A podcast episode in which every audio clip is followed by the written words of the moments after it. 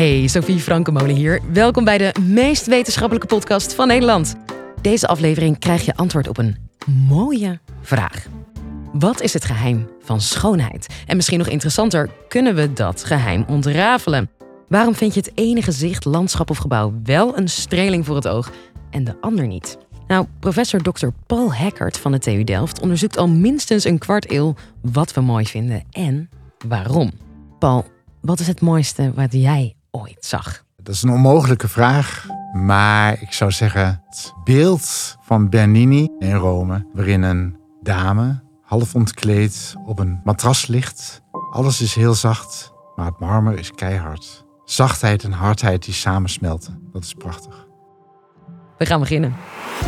Dit is de Universiteit van Nederland. Ik krijg natuurlijk heel vaak de vraag: wat is mooi? Dan moet ik mensen teleurstellen, want dan heb ik geen antwoord. Want het is de verkeerde vraag. Dingen, mensen, gebeurtenissen, kunstwerken, natuurverschijnselen zijn niet mooi. We vinden ze mooi. Wat wij mooi vinden, dat noemen wij de esthetische ervaring. En datgene waar wij die ervaring aan toeschrijven, dat muziekstuk, dat kunstwerk, die persoon of dat ontwerp, dat noemen we mooi. Dus het mooi is datgene wat het, de bron is van onze esthetische ervaring. En dat is een hele bijzondere ervaring van, wauw, dit wil ik langer naar kijken, dit wil ik langer naar luisteren. Een muziekstuk dat je mooi vindt, ga je telkens weer opnieuw beluisteren. Zo werkt dat.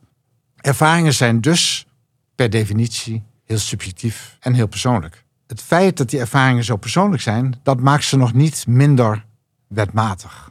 Met wetmatig bedoelen we dan dat er bepaalde wetten, net als dat je natuurwetten hebt, heb je ook psychologische wetten. Die bepalen waarom we ons op een bepaalde manier gedragen, die bepalen waarom wij op een bepaalde manier dingen voelen en op een bepaalde manier dingen begrijpen.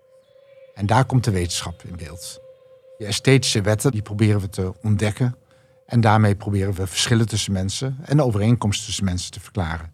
In het geval van de esthetiek noemen we die wetten esthetische principes. Een van de oudste principes is het principe wat al door Aristoteles is benoemd. Dus dat is heel oud. Het principe van eenheid in verscheidenheid.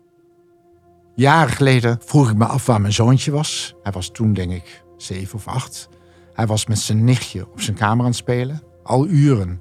En ik had ze heel lang niet gezien, dus ik ging eens even boven kijken.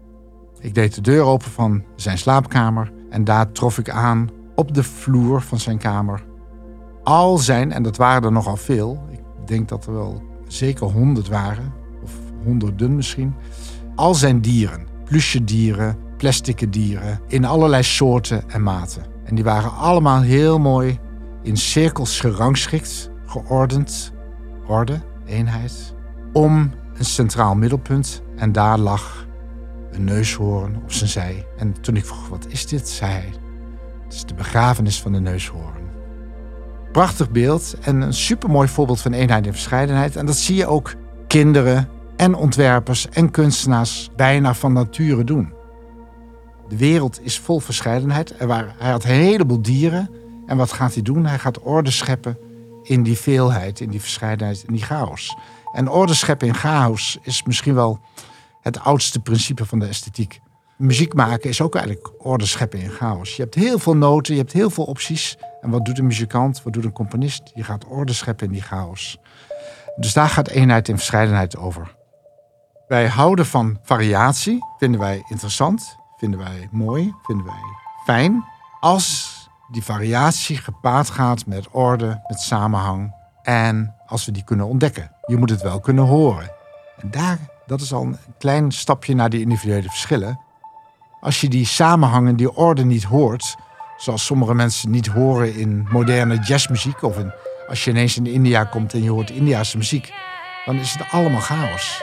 En dan hoor je geen samenhang, geen orde en dan kan je het eigenlijk niet mooi vinden. Dan hoor je alleen maar die variatie, die verscheidenheid.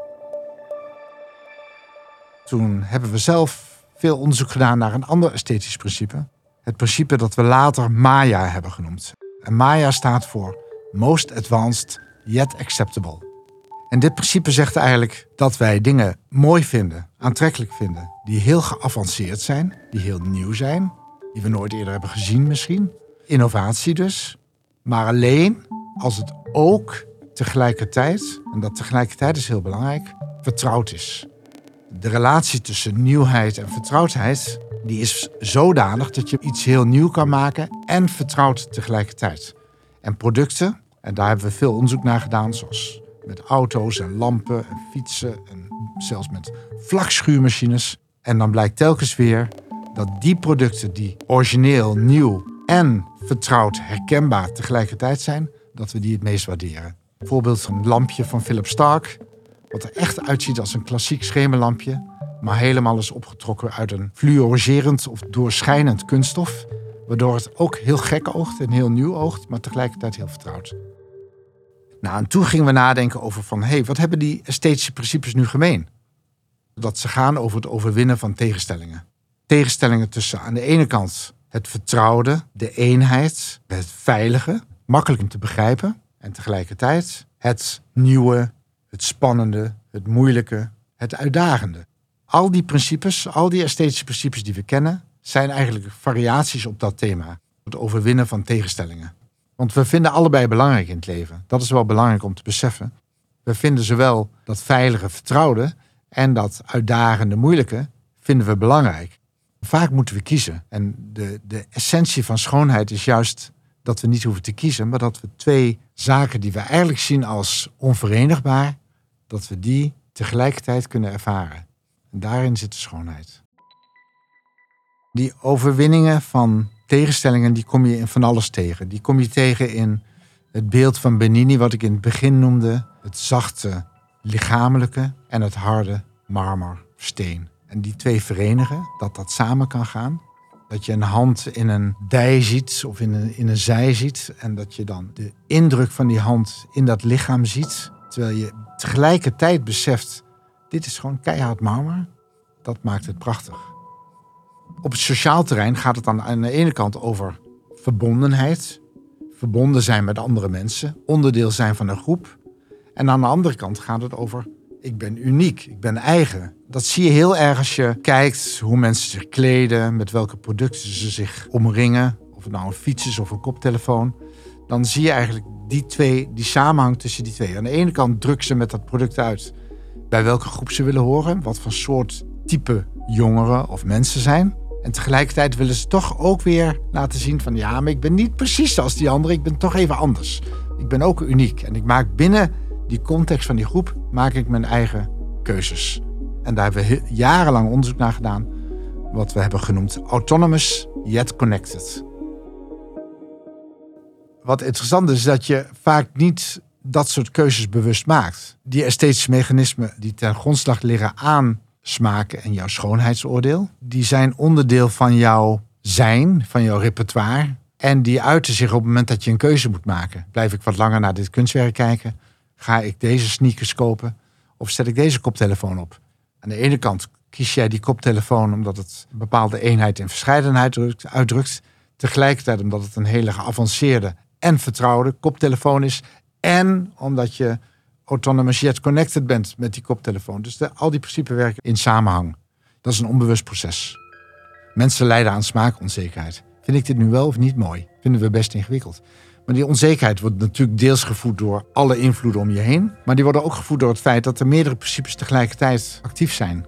Qua eenheid en verscheidenheid is dit een hele mooie koptelefoon. Maar qua Maya vind ik hem wat te ouderwets. En ik vraag me af of die wel voldoende connected is. Want volgens mij is dit niet echt iets van mijn groep. Wij vinden dus producten mooi die aan de ene kant nieuw en origineel zijn. Maar tegelijkertijd ook herkenbaar en vertrouwd zijn. Tot zover is het is het principe dus universeel. Het geldt voor iedereen. Echter, wat voor jou nieuw en origineel is, of wat voor iemand in Japan nieuw en origineel is, of voor iemand die veel ouder is dan jij of veel jonger is dan jij nieuw of origineel is, dat verschilt natuurlijk. Want het heeft te maken met alle dingen die je eerder hebt gezien, alle ervaringen die je in je leven hebt gehad, et cetera. Met andere woorden, het is logisch dat er heel veel verschillen zijn.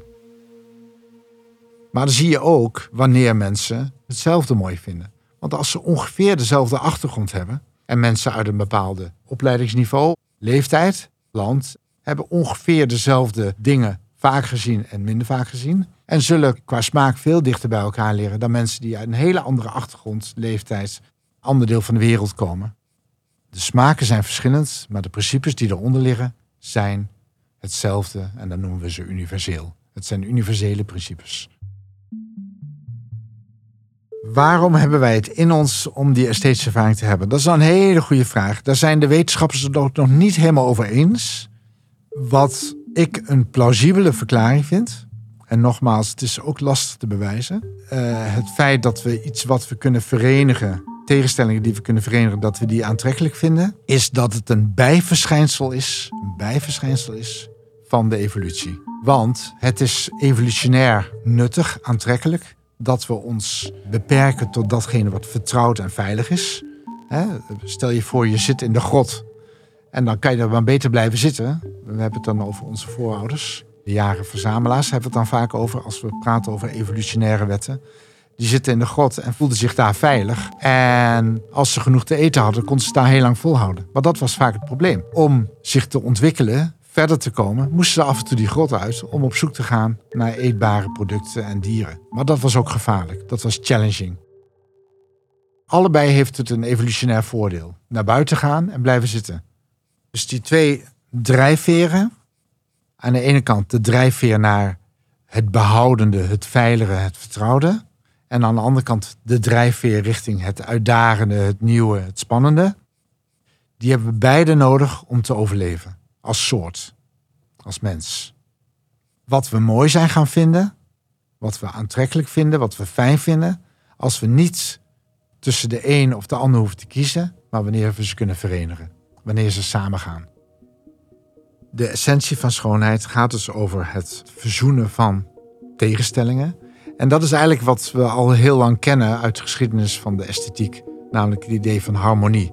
Het laten samenvallen van iets wat conflicterend lijkt, dat is wat harmonie over gaat en dat is waar schoonheid over gaat. Ik zou bijna zeggen, alle esthetische wetten gaan over harmonie. Harmonie is daarmee dus eigenlijk eh, de, de, de moeder van alle esthetische wetten esthetische principes helpen je om schoonheid op heel veel vlakken te begrijpen.